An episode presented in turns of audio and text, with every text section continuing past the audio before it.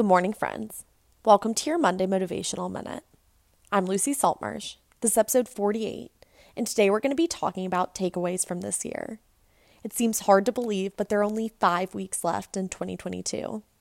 The passage I'm going to read comes from author Yung Pueblo, who compiled his 11 unforgettable truths 2022 taught him. 1. Slow down to think clearly. 2. Boundaries help you thrive. 3. Let your intuition guide you. 4. Heavy moods are temporary. 5.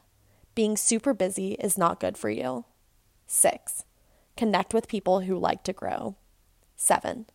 Seeking perfection blocks your peace. 8. Make your mental health a top priority.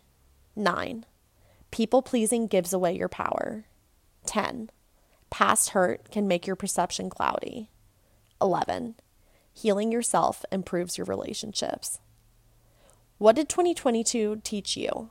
Take a few minutes and jot down one or two things to add to this list. Have a wonderful week, and I'll see you again next Monday.